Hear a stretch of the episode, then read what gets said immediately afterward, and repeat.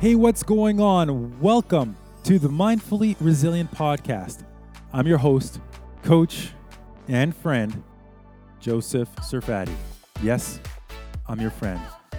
I want to inspire you. I want to lift you up. I want to give you hope. I want to fill your heart with courage. I want to guide you. I want to be your lighthouse. I want to be there for you. I mean, isn't that what friends do? So I'm your friend.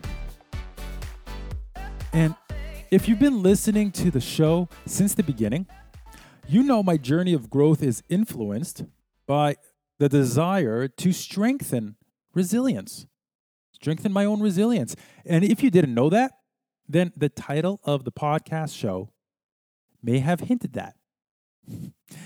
I'm drawn to those who walk a similar journey, those who help others through teaching and sharing their experiences. Now, that is why, oh man, I'm so excited. I'm, I'm beyond thrilled. Couldn't imagine. I'm beyond thrilled to bring you today's amazing episode and introduce you to a most inspirational guest who is a true example of what it is to be resilient. Dan Giancola played as a place kicker in the CFL, the Canadian Football League, from 1999 to 2009. Won the Grey Cup with the BC Lions and the Toronto Argonauts, and played in the NFL with the Buffalo Bills in 2000. He is also a personal trainer, fellow Lebert Fitness ambassador, and owner and CEO of BTO Performance, through which he has influenced countless lives in his community of Thorold, Ontario. Dan is also a motivational speaker, a big advocate for mental health, and the organizer of Give the Boot to PTSD, a successful fundraising event in support of mental health initiatives. I've known Dan for quite some time now, and I know he will always be open and honest with his feelings. He will always pour out the feelings from his heart in an effort to inspire, to be a role model for those around him. You know, we tend to throw around the term brother or sister as a descriptor of friendship quite a bit. But let me tell you, he's definitely someone who feels like family. And I, th- I know those of you who are listening right now who know Dan are smiling in agreement. If you're at a stage of your life right now where you feel like throwing in the towel, like giving up, and especially now, we're recording this in April of 2021. In my province of Ontario, we're going through our, I don't know, maybe third, fourth, I don't even know, whatever lockdown. And businesses, people are really feeling it this time. Mental health is being hit hard.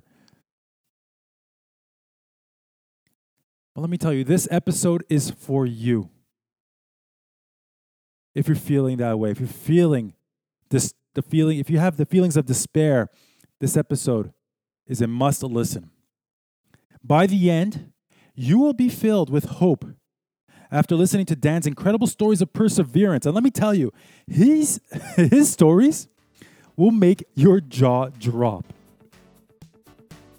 and will make you feel that hope Feel like you can overcome the challenges. Feel like you can use the challenges to your advantage. Now, get ready, my friend. Get ready to feel the warmth in your heart. Like I said, this this episode has been a long time coming. I'm so excited for it. So without further delay, let's check out my conversation with Dan Giancola.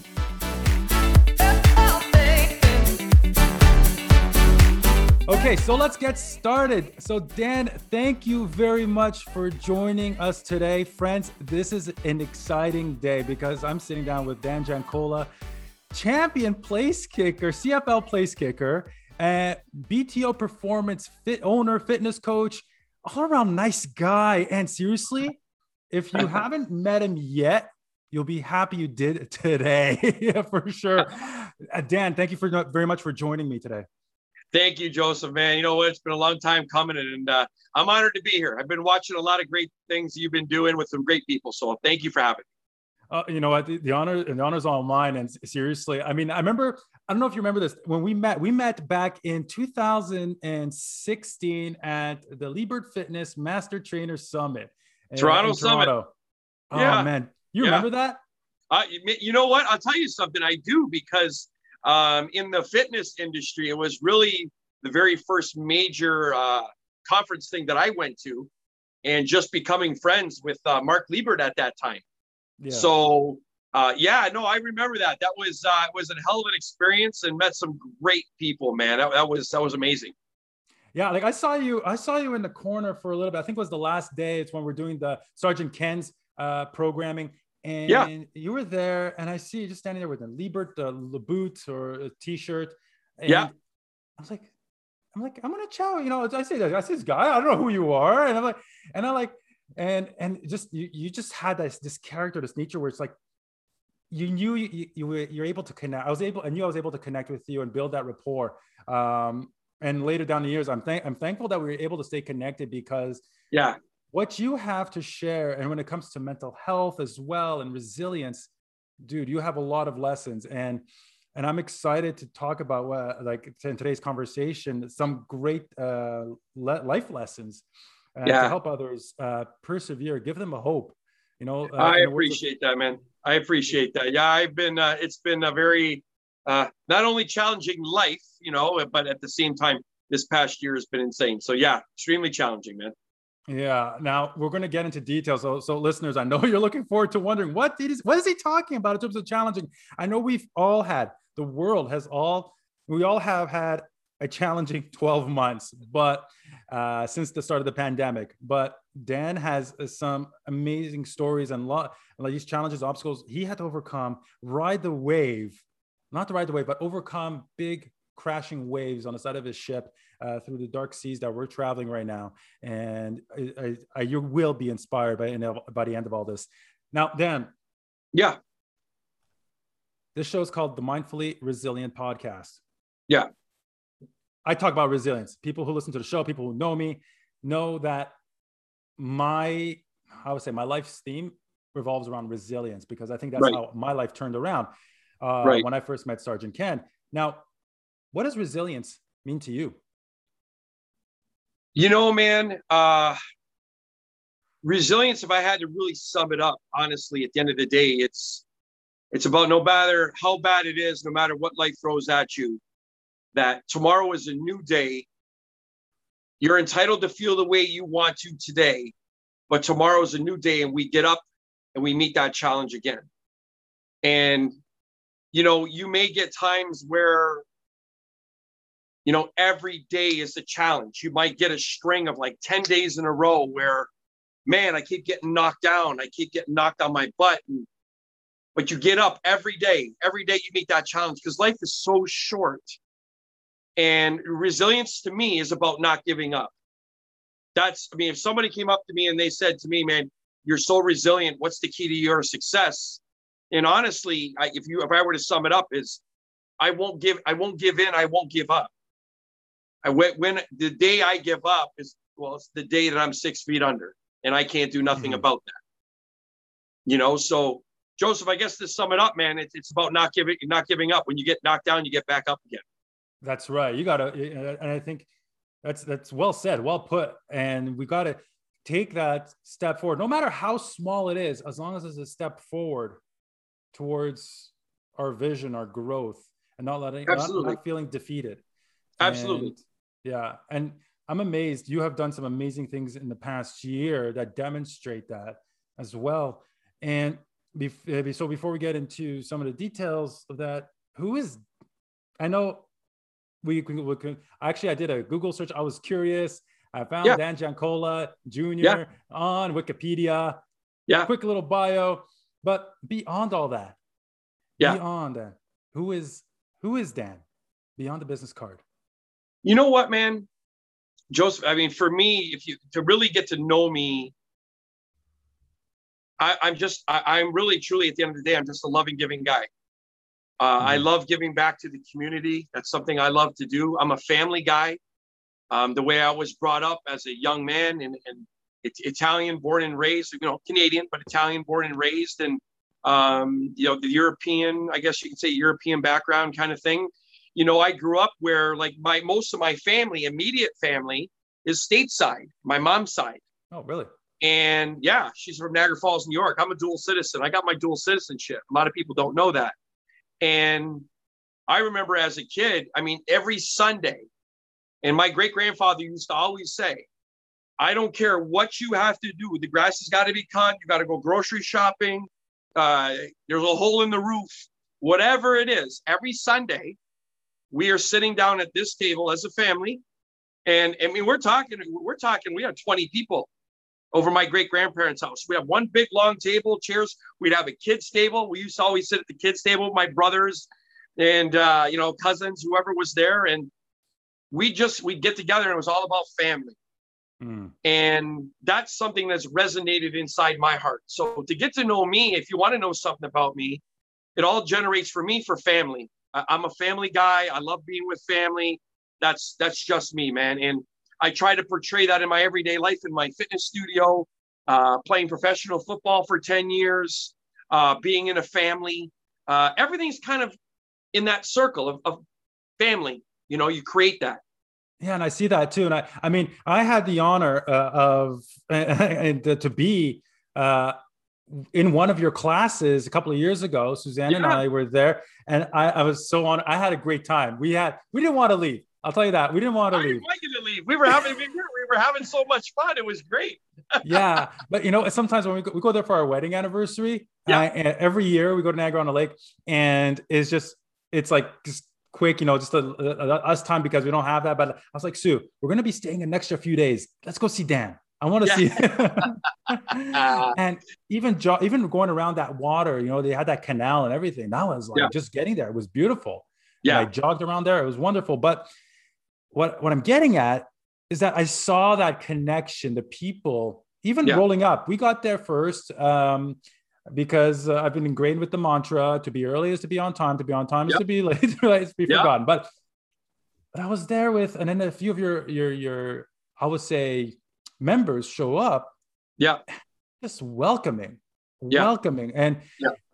and just to see that connection. And I think when it comes to fitness classes, I think as fitness professionals, that's what we need to try to foster is that connection to uh, leverage family because I think family at the end of the day is what helps us grow and become better people because we can't do it on our own. Absolutely. And we have this connection. Everybody understands each other. Yeah. Um, so yeah, I must say that is, um, and I think it does translate into every aspect of life when it comes to family. Well, you know, man, it, and plus it, it starts from the top. It starts from the top. So, I mean, in this situation, in this studio, um, I had to set the bar. I had to set the example. And one of the things that I take if you know you can say anything you want about me you can you can say i'm the worst trainer in the world you can say you you can trash talk me and you know any way you want but the one thing that i take a lot of pride in uh, if not all my pride is we have created an atmosphere at bto performance and again i'm not making it about my studio but we have create we have created that atmosphere here welcoming family motivating supportive and in order for that to happen, I had to create that. I had to set the bar. I had to set the example. So when people are coming in, you know, for the first time, you know, it's not like, okay, well, you know, go to the back of the class and just follow, you know, follow as we go. You know, mm-hmm. I always tell them, come to the front, be up here with me, be in the front with me so I can give you the attention that you need and the proper form, the proper technique, you know, support you. And, but one of the things, like you said, that you do see is when people walk through those doors, the first thing, they're, hey, you're new. Hey, how are you? And and I heard you. I can hear you, and you know, you're telling everybody the story, you know, about how we first met. We were in Toronto, and everybody loved it because everybody does. Not a lot of people know that side of me and going places, you know, in the fitness industry. They know more of the football stuff. So, but that's what I'm very proud of, man, is to create that supportive family. Yeah, and I find I, I mean, don't get me wrong, I I haven't met many athletes of your caliber, uh, like very few, but it's you it just created that family you, you, and i said it you just created that connection and you yeah. he wasn't the footballer it was dan the family man Yeah. And that's what it was. And dude, I mean, it's it's fantastic. And you know, speaking of BTO performance, man, I mean, you started as a, a I mean, you you started as a pro footballer at the age of 29, I think it was. Yes, 29. I was a rookie and, in Toronto. Yeah, and you've you've traveled back. You know, you've you've been uh, you went to Toronto, uh, BC, and Ottawa. You were drafted by Ottawa as well, right?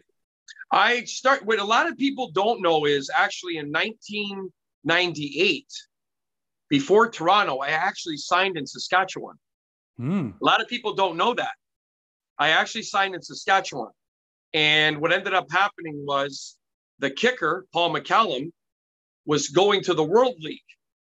I don't remember what team, but he had left. And finally, after nine years of chasing my dream, I got the phone call to go. And to make a very long story short, uh, I was at the airport and I was getting ready to board a plane. And next thing I know, I get this I, I, I over the intercom, I'm on the plane my girlfriend, my wife now, mm-hmm. was in the airport. It was like one of the the Nicolas Cage movie. It was a Christmas movie with Tia something I can't remember, but it was in the airport, and it was snowing that day. It literally was snowing that day, and my my my girlfriend was standing at the window, and I'm on the plane. Next thing you know, I hear passenger Dan Giancola, could you please come to the front of the plane? So I walked to the front of the plane and I said, Hey, I said, I'm sorry. Like, did I do something wrong? And honestly, Josef, I thought maybe, oh my God, like, did I have something in my luggage that I shouldn't have had? Like, why are they asking me to get off the plane? Yeah, and you'd freak out now if it happened now. This was back oh, then. Like, oh, especially now, right? And back then, yeah. you're like, oh, okay, well. So he said, well, no, Mr. Giancola, could you please go back out to boarding? I go walk out back to boarding, and I hear the doors closing. I'm like, oh my god, like I gotta get on this plane. I gotta go. I get to the to the boarding area, and they said, Mr. Giancola, we hate to say this to you, but um, the Saskatchewan Roughriders had called and said that they no longer need your services.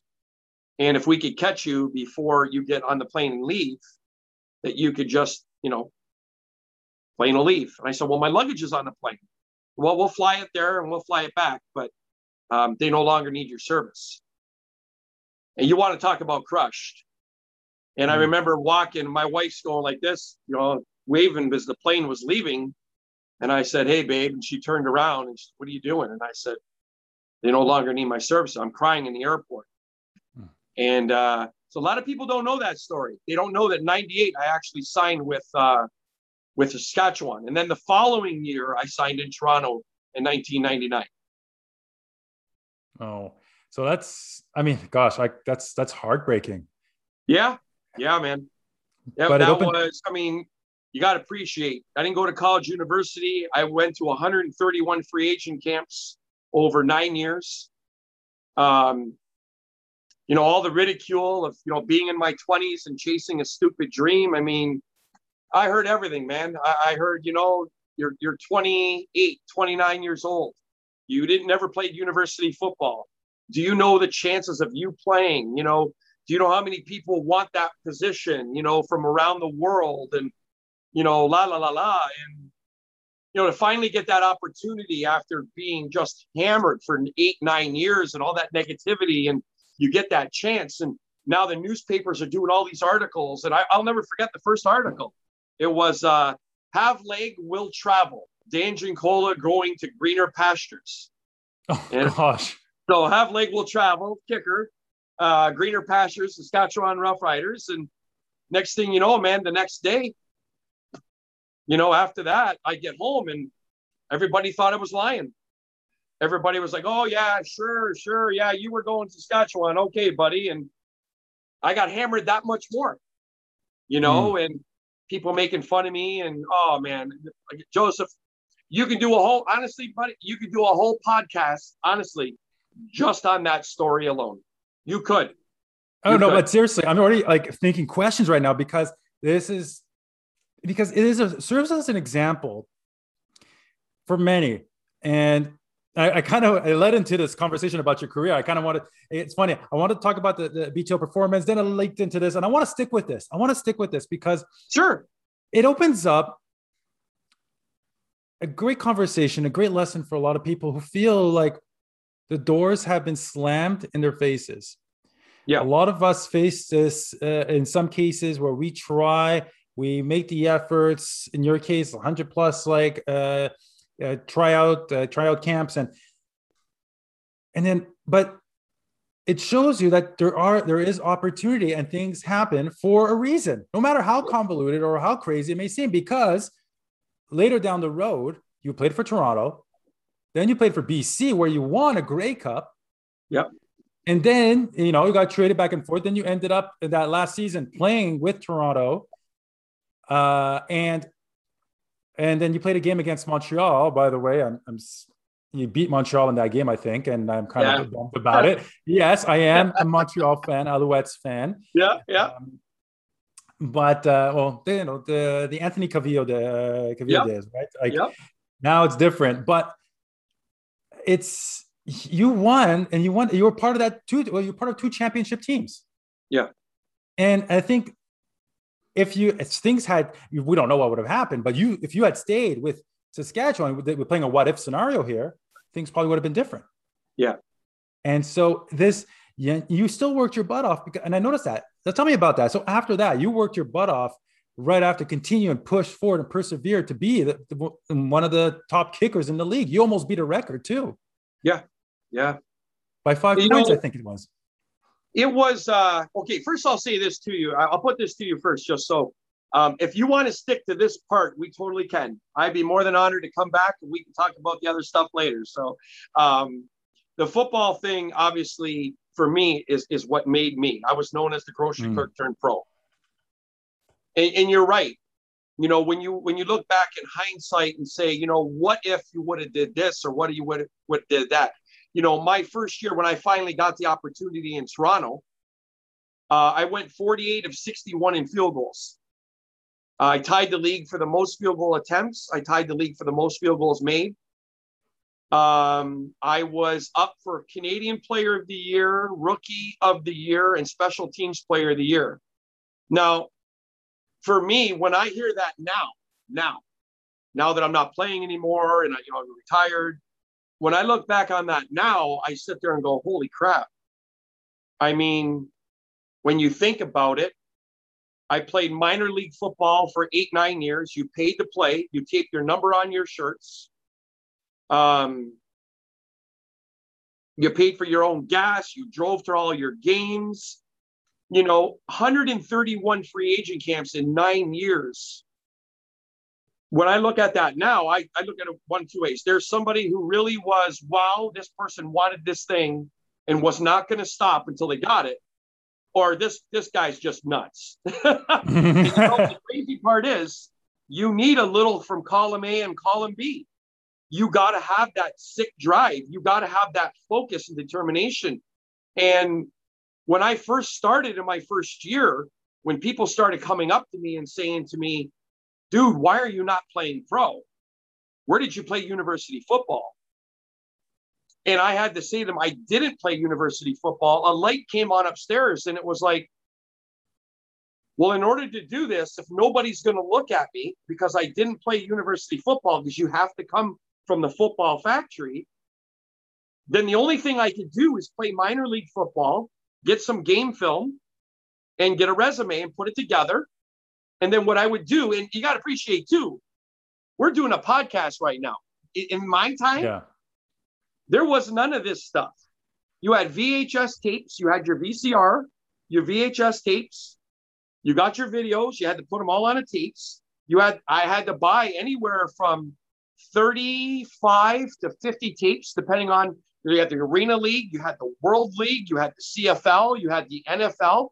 You're looking at 50, 60, 70 VCR tapes, right? Then you had to make these phone calls. Well, there's not all this unlimited phone and all that stuff that they have now. You know, you can call all over Canada and US for $29.95. My phone bills were four, 450 a month. A month because I'm calling Dallas. Hey, guys, did you happen to get my videotape? I sent it to you. Cincinnati, Florida, you know, wherever it was, you know, and so you had the cost of the VHS tapes, you had the cost of that uh, of making the phone calls and the phone bills. Then the boot, you're traveling all over Canada in your car. You're traveling all over the US in your car because you're going to all these free agent camps. Now you're spending 60 to $100 in, in uh, tryout fees because to go to a free agent camp, and you can go if you want to. I can go. Your wife can go if she wanted to. You know, you, you got six, now it's a $100. Back in the day, it's 60 bucks. And you would step on the field and there'd be 500 guys on the field. And a lot of these guys were just guys that they were like armchair quarterbacks, like the Ticats. You know how many guys I met that worked in a factory? They had, and, and I mean this in the most respectful way, they had zero talent, but their passion and love for the Hamilton Tiger Cats and to be on the field. And they see some of the professional football players and the coaches around the field. And CH is there with the camera and they're shooting videos. And, you know, it's, it's a thrill. But then you had people like me where it was like, man, how do I stand out in 500 people? Mm. And I was blessed in 131 free agent camps. I went number one 130 times. In 130 times, the coach, the, the scouts, the agents would come up to me and be like, We loved you. Wow, like you kicked the lights out today, bro. And I'm like, Oh, thank you. I really appreciate that. Listen, we're going to call you tomorrow. We want to get all your information down. Where did you play college football?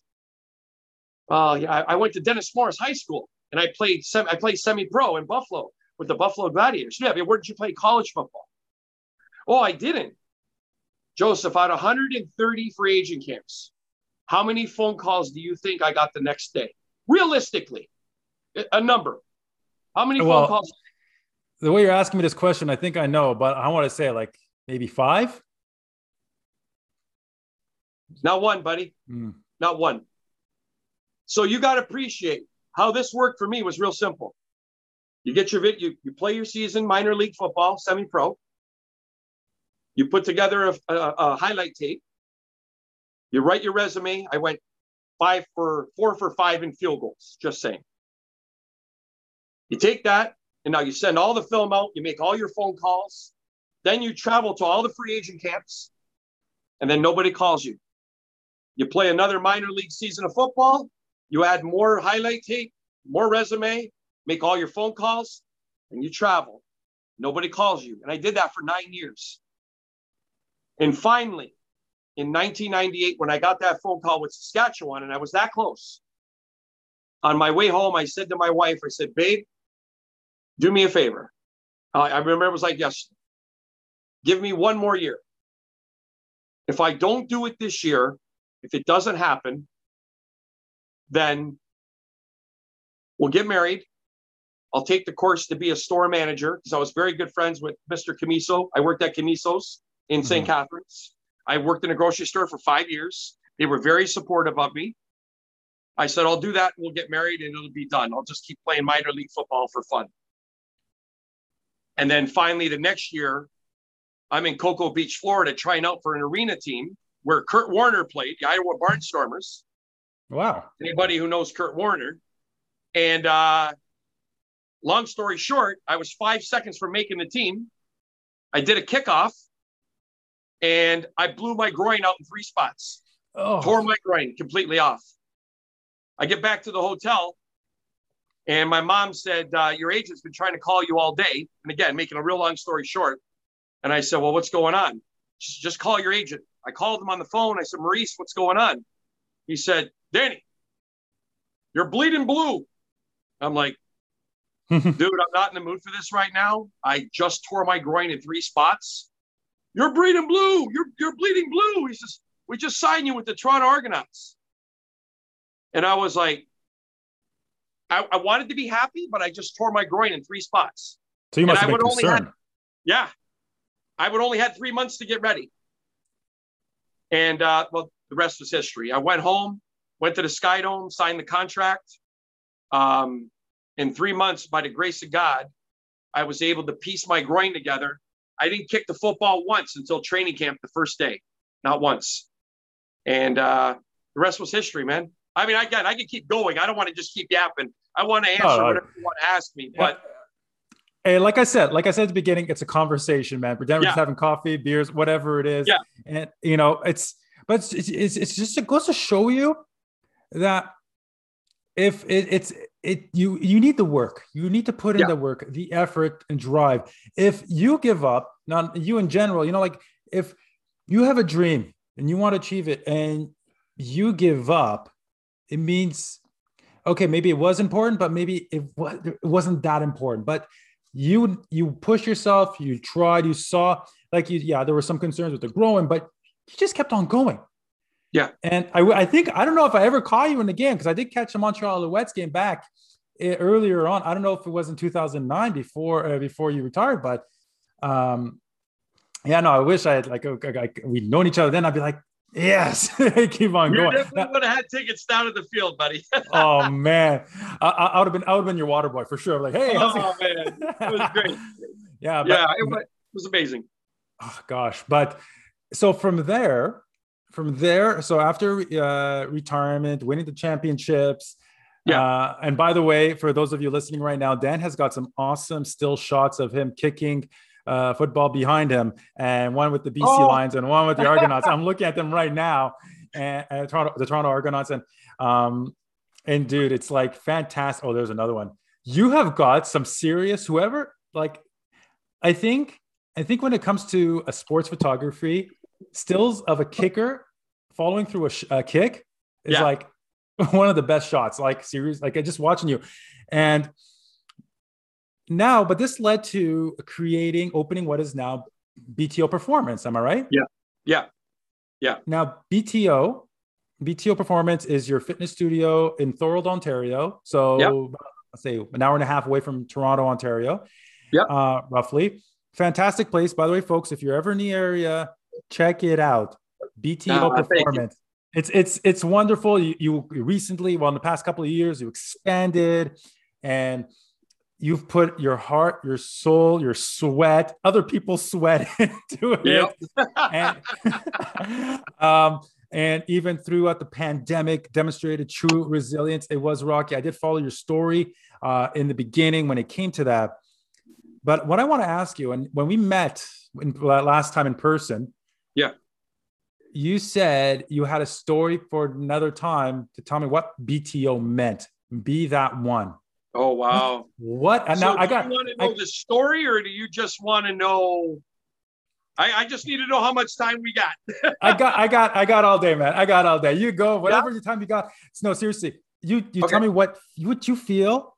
What you like? What do you feel was is going to resonate with people? And don't hold back. It's it's your it's you know we're here. Share. Go for Okay. it, man. when I uh, when I do my motivational speaking, and uh, I really I, I'm so blessed because the last couple of years has been incredible kicking off the motivational speaking part and uh, BTO BTO performance obviously that stands for be that one. Mhm. Um, how the story goes and what I could do is I'll take you. It kind of falls in Josef we were just talking about because when I went to Saskatchewan and then I told you about coming home, you know, so the next day after I got off the plane, I had a chance to kind of, you know, un- take the suitcase, throw it on the floor, just kind of left it there. And so the next day I had school, um, went to Niagara College for business. And that night I had, I had semi-pro practice. I called the guys, called the coach. I said, Hey, listen, I don't know if you filled the spot. I'm home. You're home. I'm home. He says, Well, okay, I don't know what the hell's going on, but all right, yeah, come on out to practice tonight, man. Same as you. And I'm like, okay. I come to practice, and uh, what I was really kind of hoping for was the guys to be there and be like, hey, you know, gee, don't worry about it, man. You know, get your kick your feet up, and and and, and to to to a lot of guys, they did do that. You know, there's 55 guys on a team. Semi-pro, there could be 100 guys. Again, there's no rhyme or reason, right? I mean, it's just it's a league. It's a league where anybody can go and play. You sign the guys up, and if you play, you play, and if you don't, you don't. And I remember that night, that practice, and I can't tell you the amount of guys just kind of looking at me with this. Yeah, okay, bro. You went to go play pro. Okay, but you had us all fooled. Okay, bro Mhm. it broke my heart. And we we practice. Go just over the Fort Erie Peace Bridge, and there's the waterfront right there, and it's near where the it's it's in the hood. It's it's in the kind of bad part of of town um, where we practice. And I remember that night. I remember just getting in the car, and I actually got lost. And it was a bad section of town, and I was I wasn't thinking. I was so distraught by the whole thing. Finally, I was able to make my way through. I was just panicking. I remember crying in the car. It was a mixture of fear. It was a mixture of what I just went through I get in the car and instead of getting over the going over, I went over the bridge, did my thing, and instead of getting on the highway, I took the side road along the waterfront parkway home. And I remember literally crying all the way home, crying all the way home. I was like, wow, like I had this opportunity and I thought it was bad before. Now nobody believes me I even had a chance, that I was even going. And the crazy part was I had a contract right there. Contract mm-hmm. was like right there. Yeah, I could have I could have went to everybody and said, "Here you go. You can't make that up." And I didn't do it. I got home. When I got home, my dad was on the phone and he was talking to my cousin on the phone and going up the stairs and I can hear my dad saying, "Wait a minute, wait a minute. He uh he's going upstairs right now. Just wait." So I went upstairs and all I wanted to do was call my girlfriend, let her know I was home. I wanted to kind of open up to her and talk to her and tell her what I was feeling. And uh, I remember going upstairs and I thought my dad was off the phone. It was really quiet. So I picked up the phone and he was still on the phone. And when I had picked it up, I had heard him and he had said, I love him. He's my son, but I'm worried about him. I'm worried about this, this dream. And it's, it's almost getting to the point where it's embarrassing because my dad worked at General Motors with my wife's dad, my future father in law. And I get it.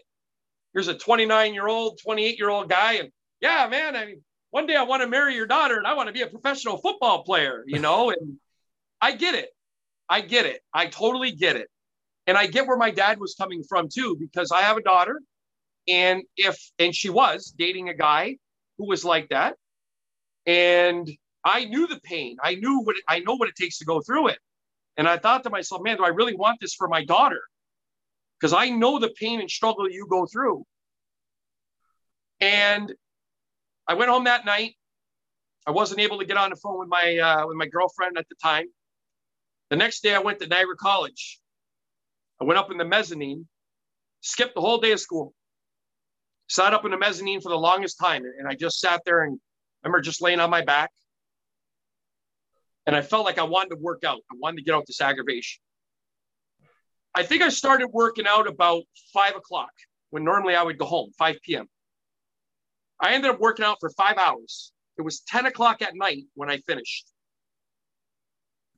Went downstairs and I saw the um, athletic coordinator.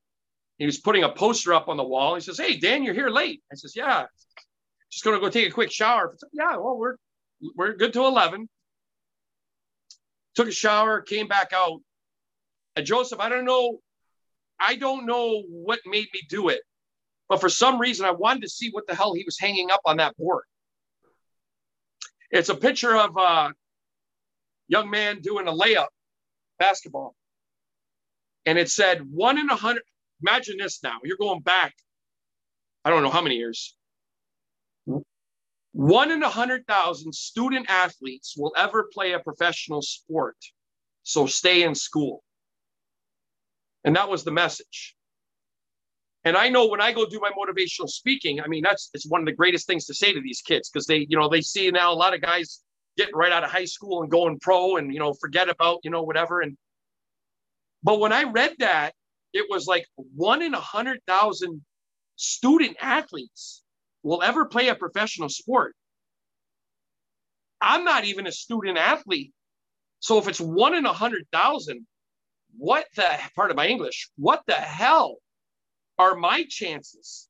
Somebody who has never played. And you, you talk about bad timing. I mean, now I just got released from, from Saskatchewan. I'm going back to school for really a subject I really didn't care about at the time, but I knew I had to do something. I dated a girl for eight years. I'm embarrassing the family. Nobody believes in nobody believes me that I even was going to Saskatchewan. I grabbed the poster, I took it off the wall, I rolled it up, I put it in my bag. I looked around, and you know, I'm not proud to say it because I mean I stole it. right? Guys, listen, you're listening to this. I, I you did not hear want, anything. I want him to watch your podcast, I hope he's not. I rolled up the poster, I put it in my bag, and I brought it home. And I had this poster at the end of my bed. My my wife had got it for me, and it was titled "Determination." It's not whether you get knocked down, but rather if you get back up again. So when you ask me about resilience, mm. that's where I get that from. So after every one of my free agent camps that I thought I was going to make it, oh, I'm so excited. The Buffalo Bills, I, I the workout was amazing and I'm going to sign. And then nothing happened. I go home, I sit at the end of my bed, I would cry. And I would say this to myself every day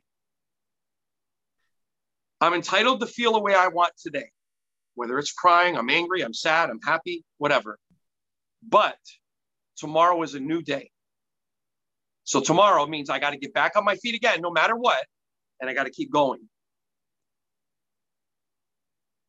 I remember pulling the poster out of my bag and I put it right up beside that poster, right up on the wall. And I remember sitting there saying to myself, maybe it really is, maybe success and all these people that made it big, maybe it really is truly for just other people special, like they're special. They have these gifts and it's just the way it's supposed to be. And I looked over at the poster and I saw the one in a hundred thousand student athletes will ever play you know, a professional sport, stay in school. And I don't know what came over me. It's the God honest truth. I don't know. At the time, I mean, I'm a huge Bon Jovi fan. For some reason, I thought to myself, so Bon Jovi, I mean, he's a good looking guy. He's got great talent, but there's a lot of great looking people out there. There's a lot of people with great talent. So why him? Why is he Bon Jovi? Like, why? What makes, I get it. And I thought, why not me? Like, why not me? Why can't I be the guy that's on the poster? You know, and why can't I be that guy? Why does it always have to be somebody else? Why not yeah. me? I remember looking at both posters again. I walked over to the desk. I had my desk, the dad, my dad made me for my homework. And I grabbed the marker. I grabbed the sharp. Oh, what are the chances? I grabbed the Sharpie. And I was sitting there looking. And for the last time, I read it one more time and it said, why does um, one in a hundred thousand student athletes will ever play a professional sport? So stay in school. Josef, I remember saying these exact words, and this this actually is my part of my my clothing line and everything. I said to myself, why does it always have to be somebody else? Why not me? I opened my marker like this. I walked over to the poster and I put a big X through one in a hundred thousand and I wrote, Be that one. Hmm. Those were the three most powerful words to this day that I have ever spoken in my life. I get choked up just now. I'm saying it to you because at that point, I swear to God that I was going to go as hard as I could until somebody gave me a chance. I wanted to be that one, the Bon Jovi, so to say, or, you know, the, the, the guy who made it big. And so when you ask me the story of Be That One, Josef, that right there to the letter is the story of how Be That One became what it is. And then I, I took, uh, actually, it wasn't even me, it was a friend of mine. And he said to me, BTO, baby, BTO. And I'm like, what the hell's that? he goes, Be That One, Be That One. Next thing you know, he made me a t-shirt. All it said was be that one on it. But now with my clothing line, the big X with the be that one through it, um, that's just been my stamp, my trademark. So now when I go do my motivational speaking and I and I tell my stories, what I just talked to you about, so many people. The last the last group I spoke to, I think there was uh, 2,800 people there, and they all wanted to hear that story. But I gave him the whole, you know, the bigger version, you know, tying in, you know, the years of semi-pro and everything I went through, and then the success afterwards. You know what I mean? And the downfall. You know, so. But that should be that one story, brother. Well, that's a, that's a beautiful story, man. I mean, it's once again, it's determination. Like you said, you're determined. You got to get back up. Yeah, it's it's. I, I there's so many things, and we can even apply it to today. Like we even in the past 12 months during the pandemic, a lot of us would be like, "Oh, why me? Why me?" But you didn't take that why me. You said, "I'm going to go for it." Yeah, I'm unique. You know, it's it, we are all unique. We all have our own. Um, how would I put it? You know, gifts to offer, gifts to share to the world. And when we know what they are, we go at whatever length possible yeah. to do that. And you know, just to have that mantra, yeah, that's it makes the whole of a, a whole world of a difference. And and it serves as once again that's a great example that's why you're on the show and that's why i wanted to have you and join me because seriously your stories and it's amazing and and so you incorporate that in your coaching as well. So all that experience, what I'm at, from what I'm seeing, your journey has I what I believe defined. You know, with the fa- you're fa- being a family man or being family oriented, then going to coaching and going into um, you know, the, but obviously your, the football career, then the coaching. You just you know you create that and you make everybody feel like they are that one. Yeah and I've seen stories, I've seen success stories. You have shared success stories with people who come in and say, Dan, I need to, I need to be able to walk up the stairs again without feeling yeah. out of breath. I need to do yeah. play with my grandkids. And you've transformed their lives, but you do it in a way where you give them the platform from themselves to to give them the play eh, to be the quarterback. You know, if we want to yeah. talk about football in their lives and create wonders. Um, so you know, thank you for sharing that story, man. Like seriously, when oh, you're telling pleasure, me, I'm like, man. I'm I feeling, love, I love telling that story.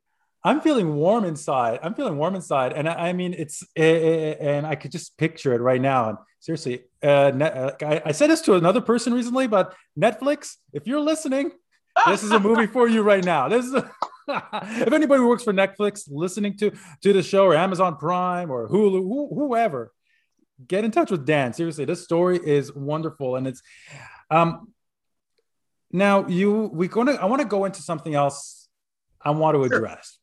Yeah. Because I, yeah. I, kind of teased it at the beginning of the show. Yeah. No, we're talking about the pandemic.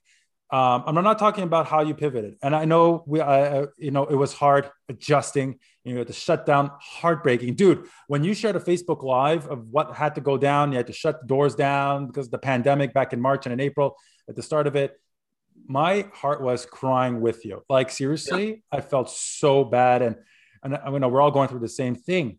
Yeah. And but you managed to pivot, create that online community, uh, find because you know find your ground, find your footing in the in that online space as a fitness professional, and yeah. you are succeeding. You are doing amazing. Now we know things have opened up in Ontario a little bit, so allowing us to go back in in person, minimum capacity, but still great to have that human contact. We know what yeah. the power of human connection is like.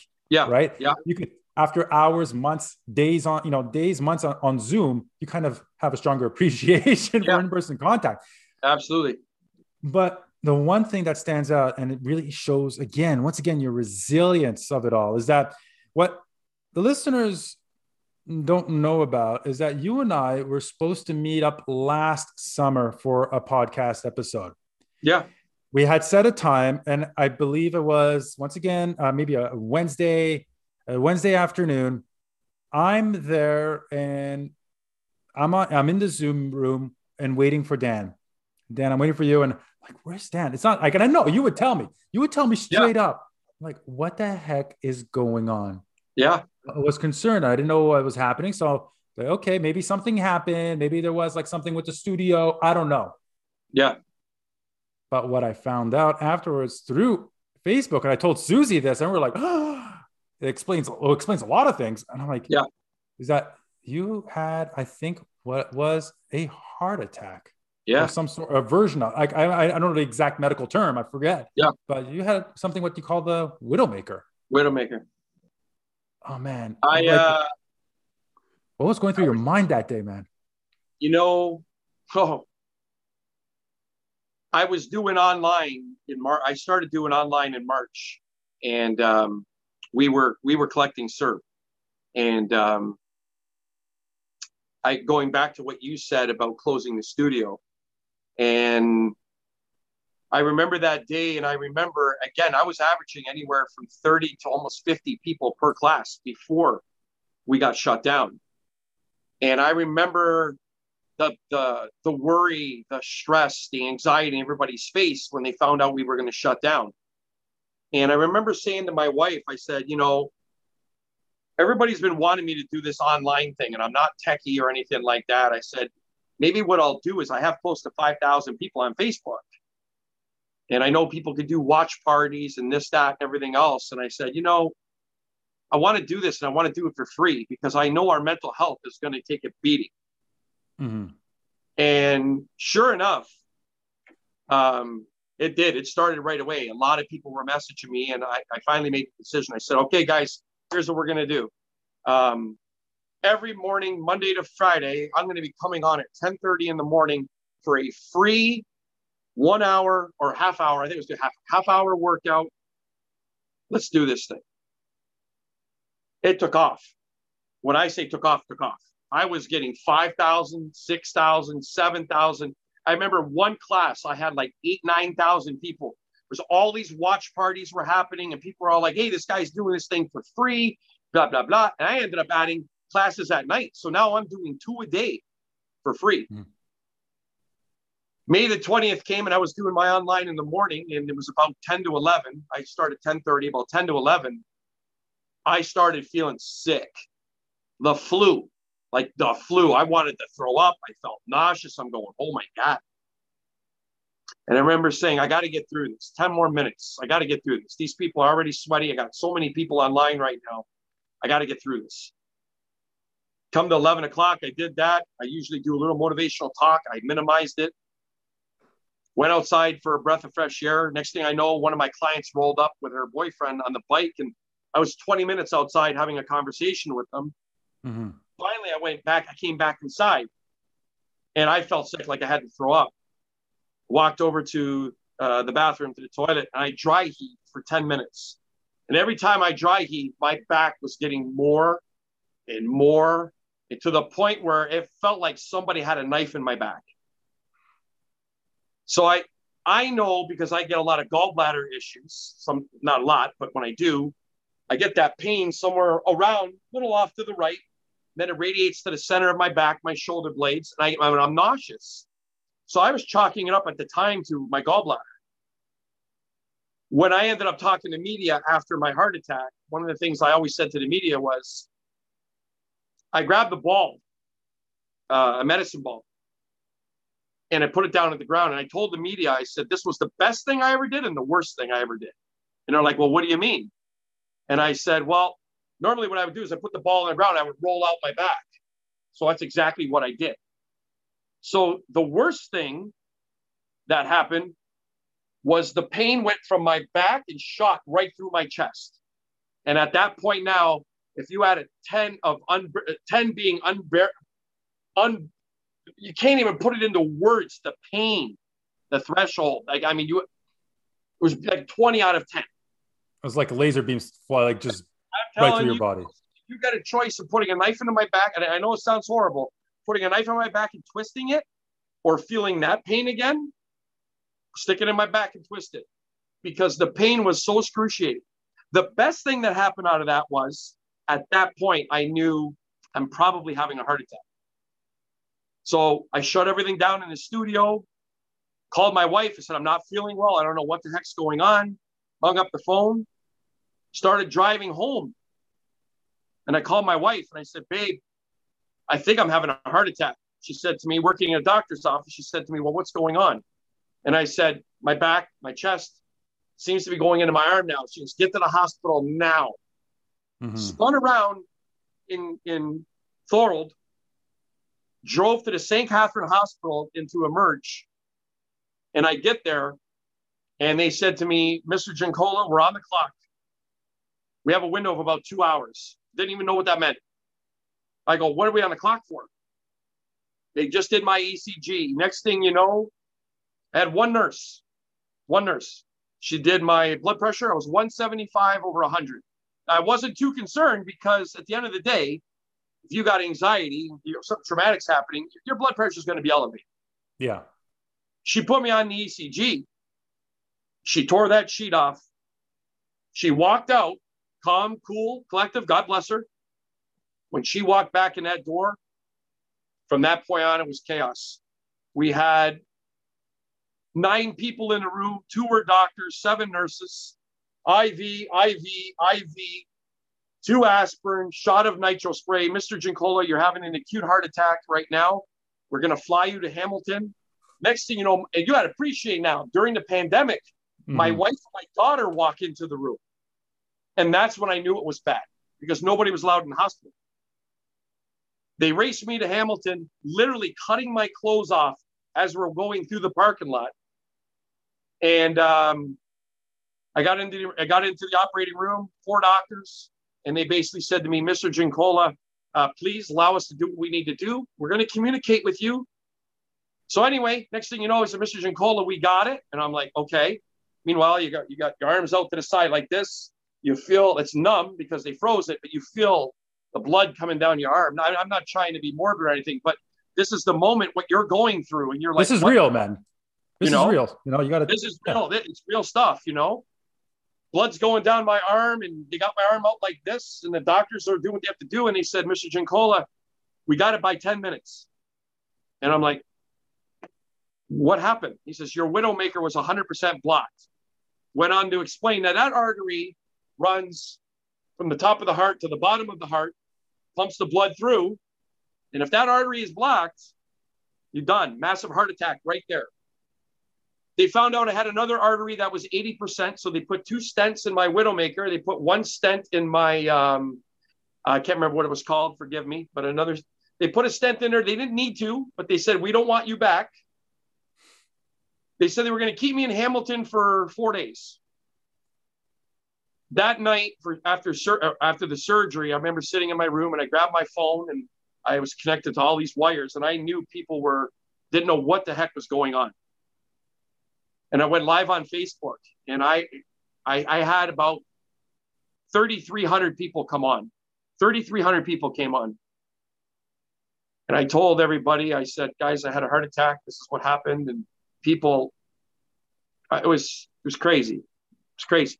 Next thing you know, 91.7 is saying a prayer for me on the radio and 97 rock. And I'm just sitting there going, yeah, forgive me. I just remember how blessed I was, bro. Because all I wanted to do with my life was to be a part of people's life and help change their life. I wanted to leave a legacy. And on that day, I remember saying, and you believe in what you believe in. I remember saying, God, I know I'm on the right path and I did the right thing because I see how people are around me and the love that I'm getting. And uh, it's a great thing. And um, doctor sporadically came in during the night. And the first doctor came in and said, We beat it by 10 minutes, Mr. Giancola. Your heart is looking great. The next doctor came in and that was at 10 something in the morning.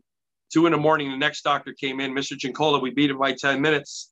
Your ECGs are looking fantastic. Third doctor came in at six something in the morning. Mr. Giancola, your ECGs are amazing. I'm so glad we beat it by 10 minutes. Fourth doctor came in at 1040 in the morning and said, Mr. Giancola, I'm a huge fan of yours. And I said, Oh, wow, young. All doctors are all young. They were all looked like they were 10 years old, all little Doogie Howsers. honestly. And um, he came up to me and he said to me, I went to an Argo game and you threw your wristband up and I almost caught it. My dad put his hand out and somebody lunged in front of me and grabbed it. Oh. And he said, I was a really huge fan of yours. You know, and I said, Oh my God. I said, You give me some good news. I'll sign you some cards. he says, Well, I expect some cards, Dad. And I said, Well, what is it? Number one, you're going back to St. Catharines today. Your heart is remarkable. We cannot get over the strength of your heart. And that's attributes to all the years you being an athlete in your training. He said, Also, we think you may get a full recovery. We won't know until we do the ultrasound. I said, Thank you so much. And um, I said, I have to ask you though, you keep saying about this 10 minute thing. He go, Mr. Mr. Giancola, if it would have went 10 minutes more, you would have had a massive heart attack. You would have died on the table. And I was like, oh my God, that's what you guys mean. So since then, May the 20th, I had a heart attack, COVID. My, my dad's sister died in October. My dad died December 17th. My uncle, his brother, just died last week, another two months later. Then my wife got COVID, my daughter got COVID, and then I got COVID. To say resiliency, to be resilient in this, I don't know. I just know that I'm here for a reason, without question. And the fact that I'm still here, sitting in front of you and doing this, call you a friend, and thank you for this opportunity, brother. I can't say it enough, man. I can't awesome. say it enough. You know, I'll, I'll, my the gratitude, like I'm just extremely grateful. I'm grateful that you and I are connected in life. Um, and we Me had too, that brother. opportunity to meet. I think, uh, you know, it was meant to be. And yeah as you describe your story, gee, I'm getting emotional too, man. Don't get don't get me started. Yeah. But I, I, when you were describing those events, and I rem, and I'm remembering them like not as vividly as you. You had obviously different perspective, but I was watching it from the lens of how you were sharing it on social media and your stories and your posts, and even when we talked quickly on uh, on um, we did an IG live together briefly, yeah, as well, and you know, it's it's still like I'm remembering those moments. And I'm just like, wow. And I was concerned. I was like, and many, you know, our common friend, we have a Melissa, uh, we have Melissa as well. There's like uh, Mizuka who was like concerned, and yeah. we're talking, we're trying to figure out, okay, what's going on. And, and all the prayers were just like, we were just sending you prayers, all different faiths and everything, just going at it, sending it like, we're just sending them towards you.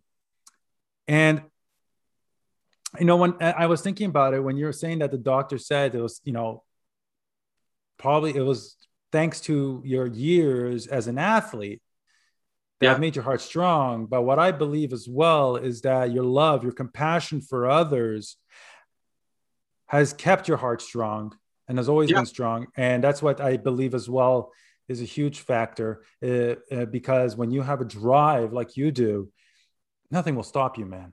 Nothing will stop no. you. When you have a mission, no matter what it is, your body's going to fight everything possible internally and emotionally in the head, between the ears, to make a difference, continue making that impact, man. And and everything, but to see you continuing here today, you know, following everything's been going on. And seriously, man, I, I said it and I'll say it again. My condolences. And oh, you know, thank I, you, buddy. And for thank you, know, and then I, you know, the stories you share and it's heartwarming and touching and it makes you realize that you can't take things for granted in life and the things we do take for granted like take us take us take, take a step back enjoy them you know yeah. Lately in the past few months there's stuff right now as we record this podcast there's a lot of stuff going on in in our lives right now uh, where we're facing the possibility of being forced out of our home yeah uh, because uh, of a desire to sell because of the market and anyways, we're scrambling right now. We don't know what's happening. Uh, so by the time folks you listen to this episode, we might know the fate of of our living situation. Uh, but um, what matters most is like your family, your kids. I have two girls, and you know my wife, and you, know, you just look at them and you enjoy mm-hmm. them, you appreciate them. I mean, my kids are are young, and I'm like, I don't want to miss a day. I don't miss a day. And yeah. being a being a fit pro, being home all day, it's like take advantage of that. I think what really breaks my heart sometimes, and, I, am not, I'm not going to say I'm, I'm, I'm, I'm, how would I, I I'm innocent in all this. Like I I do too sometimes want to have my alone time because I see sometimes you know in the, the pandemic we have our kids home, but then people like saying oh, I can't get away from my kids. I can't be with your kids. This is an opportunity to be with your kids because the time you have now is not that is time you're not going to get back. How I say it, time is the only currency that that can never come back to us. Yep. Money can, yeah. but not time. Yeah. And um, you know, and I, I'm serious. So you and I hope the listeners feel inspired to pursue their dreams, to make change, to create huge impact in their communities the way you have done you know through football through bto performance and through your story and through your journey in the past year alone. It's you know just to do amazing things and to create that masterpiece that's um, waiting for them to create. Absolutely. Um, now I'm gonna we're gonna one a couple of more things, a couple more questions before we end. Yeah. I want to know rapid fire questions. I like I'm kind of rapid fire, might be slow fire. Who knows? Yeah, yeah, yeah. yeah. All right. What was your what would be or what was your favorite city to play in? Oh wow. Okay. Well, can I give you two or no? You give, give me two. Can I, want give you two cities. Give me two cities. So, like to play in, like uh, as in like any city, like even if it was a home or away game or, or where I played, because I played for a number of teams. Okay. When uh, home or away, when a home or away game, when you're traveling, when you're on a away game, no matter what team you're with, what was your favorite okay. city to play in? Even if you're so, home. I am for me, I mean, Toronto gave me the opportunity to play. And I had, especially in 99, I had the year of my life. So, first and foremost, I would say the Toronto Argonauts. Um, if I had to pick a place to play and live, one of the places I absolutely adored playing, and I and I played there and I lived there for a year when I played with the BC Lions. I mean, it was so true what they said. You know, in uh, in the summer, it's the only place on the planet where you can ski down the mountain and at the beach at the bottom. You know what I mean? Like it literally, and it was literally like that. You know, um, as far as atmosphere, Man, uh, I love Montreal. I love Good answer. Montreal at McGill Stadium. Oh, dude, you couldn't, you couldn't. I mean, you were constantly with the sign language on the sidelines because you couldn't hear a guy who was standing a foot beside you. Like it was insane. But the other two cities I really loved playing into was also Winnipeg and Saskatchewan because, you know, there was no Winnipeg Jets, if I remember correctly. And that's all they really had for, for, for, for professional teams was CFL. Yeah. So those cities were insane when it came to you were a legend in that in, in those cities. I mean, they knew who you were. I remember how many times I go to Subway to get something to eat, and they knew exactly who I was. And hey, I'll buy you a sub. And I'm like, well, I play for Toronto though, and they're like, doesn't matter. Oh my God, CFL. You know, I'm like, oh, that's so cool. So hopefully that answers your question. You know, it's well, kind it of a mixed bag. Hey, you know what? You know what? As long as Montreal wasn't that answer, I'm happy. Montreal for sure, brother. Best best environment, really, honestly. Oh gosh, when I remember when I went to, uh, when I checked them out uh, when I went to, I forgot who it was. I don't know if it was against Toronto. I think it was because yeah. I, w- I was with I was with my wife. My wife is from Toronto. I'm from Montreal. Yeah. We met when she was going to school in Montreal, and I went to that game, and I think it was against the Argonauts. And dude, let me just tell you, you're right. It's the atmosphere, and just walking oh. up the hill. We walked up the hill, so we came up from the base of the, the mountain yeah, and walking up Yep. Dude, it's just like so amazing. Just open yep. space. You know, I'm just, I'm a hockey guy too. So get me to the Bell Center anytime. I used to watch, but it was just a different atmosphere. And yeah, you're right. I mean, even at that time, I was watching uh, uh that time when you were playing Montreal, they were yeah. on fire. They were on yeah. fire. Yeah, man. So, we were staying at a Hotel du Parc, right around the corner, right, right near McGill, right on the corner. We walked to the stadium. Oh yeah, no, it's and, and you go and you walk the streets. You go to the night the nightlife in Montreal. I'll tell you this: it's after living here for St. Catherine Street, St. Lawrence Street, uh, yep. Saint Laurent, uh, yep. Boulevard, and even like Crescent Street. You go yep. there, nothing like it. I'll tell you, like maybe the other cities I haven't been to, but yeah, I've been living in Toronto, like in Toronto, in Greater Toronto area, for about ten years now, or yeah. almost ten years. Nothing like it. Seriously, no, no, no. Amazing. Um, yeah, no. Ugh, gosh. All right, and I, I, I, love the red, white, and blue. By the way, I love the I love the Alouettes Absolutely. colors. So I'm, you know, yeah, I got to go with that. And, Absolutely, and brother. Ben Cahoon, man, jeez, what a Yep. team! Yeah. What a team! Now, we're, we're being fit pros. We all have a favorite exercise. Yeah. If you had a choice, what would what would be the workout you would give to your your clients if you had, and it would be one exercise? What would be that one exercise? One give a pro? exercise? One exercise. Holy crap. do 50 reps of Any any piece of equipment? anything, anything. You say, okay, today for the next half hour, this is all we're going to do. Oh my God.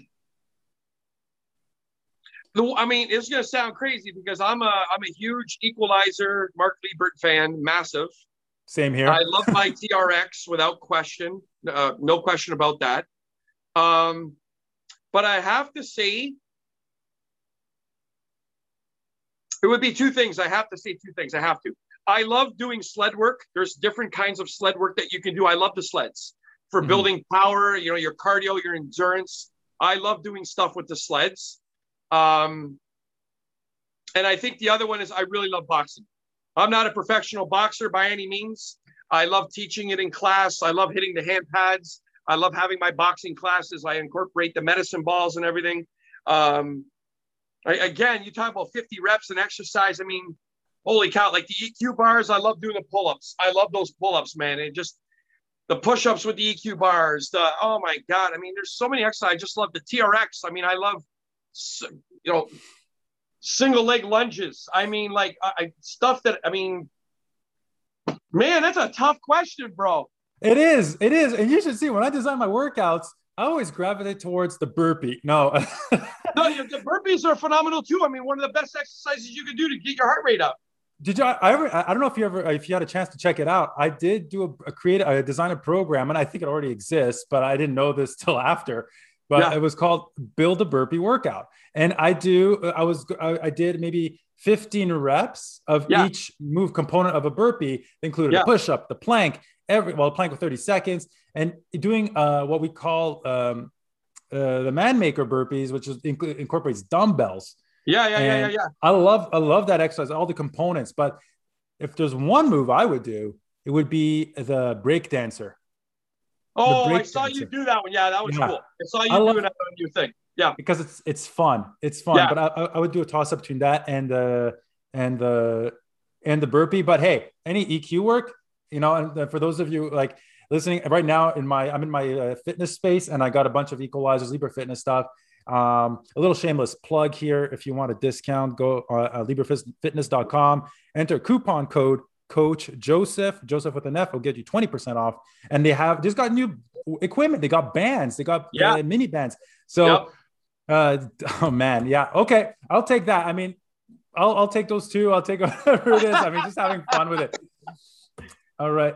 Okay, dude. So Dan, yeah, buddy.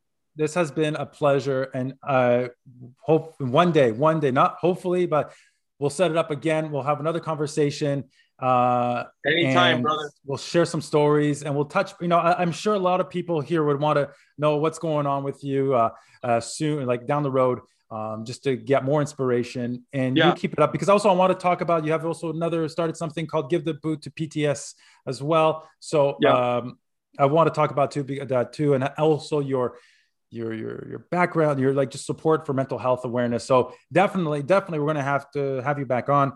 You Um, let me know, buddy. I'm in 150, percent bro. You just Gosh. let me know. All right, and, we're gonna we're gonna we're gonna drive our listeners like crazy. We're gonna make them like huge fans. You know, we're gonna Yeah, Absolutely, buddy. we're gonna fire up the world. That's what we're gonna do. We're gonna make people lit Yeah, up. man. We're gonna fire them up to make impacts. Now, how can people reach you if they want to connect with you? What what's the best way? Well, you know what? I mean, I'm a big social media guy, so either on Instagram, I mean, they're going to see this. So either on Instagram, Facebook, those are two of the best, biggest things. Um, also, they can reach me at simple, just dialing me out 289 296 9488. They can hit me up. That's my business number for uh, for the studio. Uh, holy moly. Yeah. I mean, those are the ways people usually just they get me that way. You know, the Mhm. website is btoperformance.com. That's all got to be done up because I've been so busy with everything else. Facebook for sure, 100%. Uh, Instagram for sure. The number I gave you and my uh, email. It's uh, Dan Christina, C H R I S T I N A, Sky, S K Y, at hotmail.com. Dan Christina Sky at hotmail.com. Fantastic. So they can hit me up me too. So, uh, folks, you heard that. I'll put that in the show notes. I'll even put the, the Instagram and Facebook handles in the show notes. Follow Dan, like him, and uh, you'll get a dose of inspiration, positivity, res- resilience, resilience, because we all need that now more than ever. And, and build that community. And I hope it inspires you to be that one. We're all unique. Share your gift. All right, Dan, thank you very much. Thank you for joining My me pleasure, today. brother. Excellent. For sure. Thank you. All right. Repeat after me out loud. If it's meant to be, it's up to me. All right, a little louder this time, all right? I want to hear you through the airwaves. If it's meant to be, it's up to me. Yeah, that's right. I'm much better right now. I don't know who exactly said it, but it's a reminder that you are in control of how you respond to the challenges presented to you. When you have a vision or a dream that sets your heart on fire every time you think about it, you only need one person to believe in you. You want to know who that is? It's you. And when belief from others is lacking, fill in that void and grow your self belief further. Make it stronger, make it unbreakable.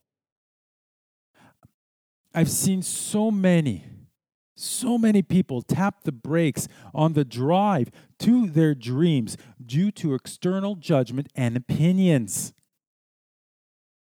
I'm going to tell you something, keep it between us or share with someone who needs to hear this. People who believe you're embarrassing yourself for pursuing your purpose and dreams are those who regret not going after theirs with the same tenacity and who regret giving up.